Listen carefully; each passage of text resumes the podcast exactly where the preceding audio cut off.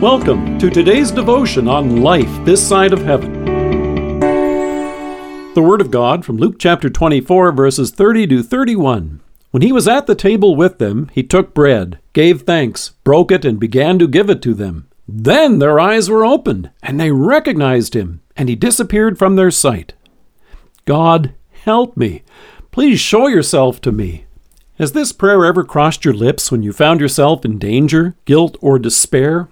If it has, then chances are good we've found ourselves having hit rock bottom. The disciples on the way to Emmaus were not far from there, trying to make heads or tails of their lives with the tumultuous events of Good Friday still swirling in their thoughts. They were distraught. But now listen to the unique manner by which Jesus revealed himself to them. We hear, "Now that same day, two of them were going to a village called Emmaus, about seven miles from Jerusalem. They were talking with each other about everything that had happened. As they talked and discussed these things with each other, Jesus himself came up and walked along with them. But they were kept from recognizing him. It wasn't that somehow he looked different. The others, the women who went to the tomb, Peter, and later the rest, had no problem recognizing him. And it's not because they simply weren't expecting to see him. No, Luke underscores that they were prevented from recognizing him.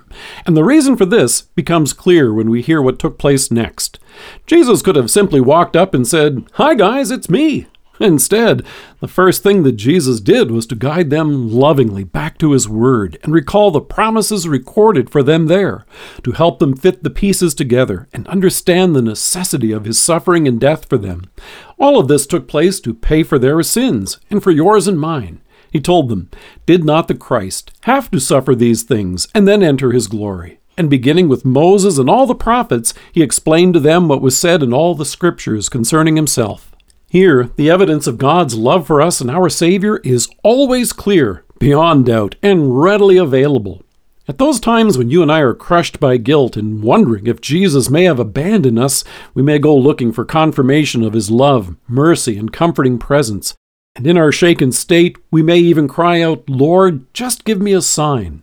I saw a Facebook post the other day where it stated that whenever you see a cardinal at your bird feeder, it means that Jesus is present. Of course, using this criteria, you're on your own to figure out what it means if you get sparrows and squirrels. The good news is that he gives us something a whole lot more reliable than that. Luke tells us, "When he was at the table with them, he took bread, gave thanks, broke it, and began to give it to them. Then their eyes were opened, and they recognized him, and he disappeared from their sight." Here's the specific event in action in which Jesus revealed himself to them.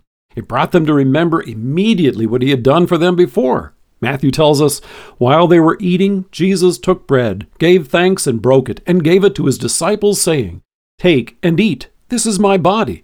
Then he took the cup, gave thanks, and offered it to them, saying, 'Drink from it, all of you. This is my blood of the covenant, which is poured out for many for the forgiveness of sins.'"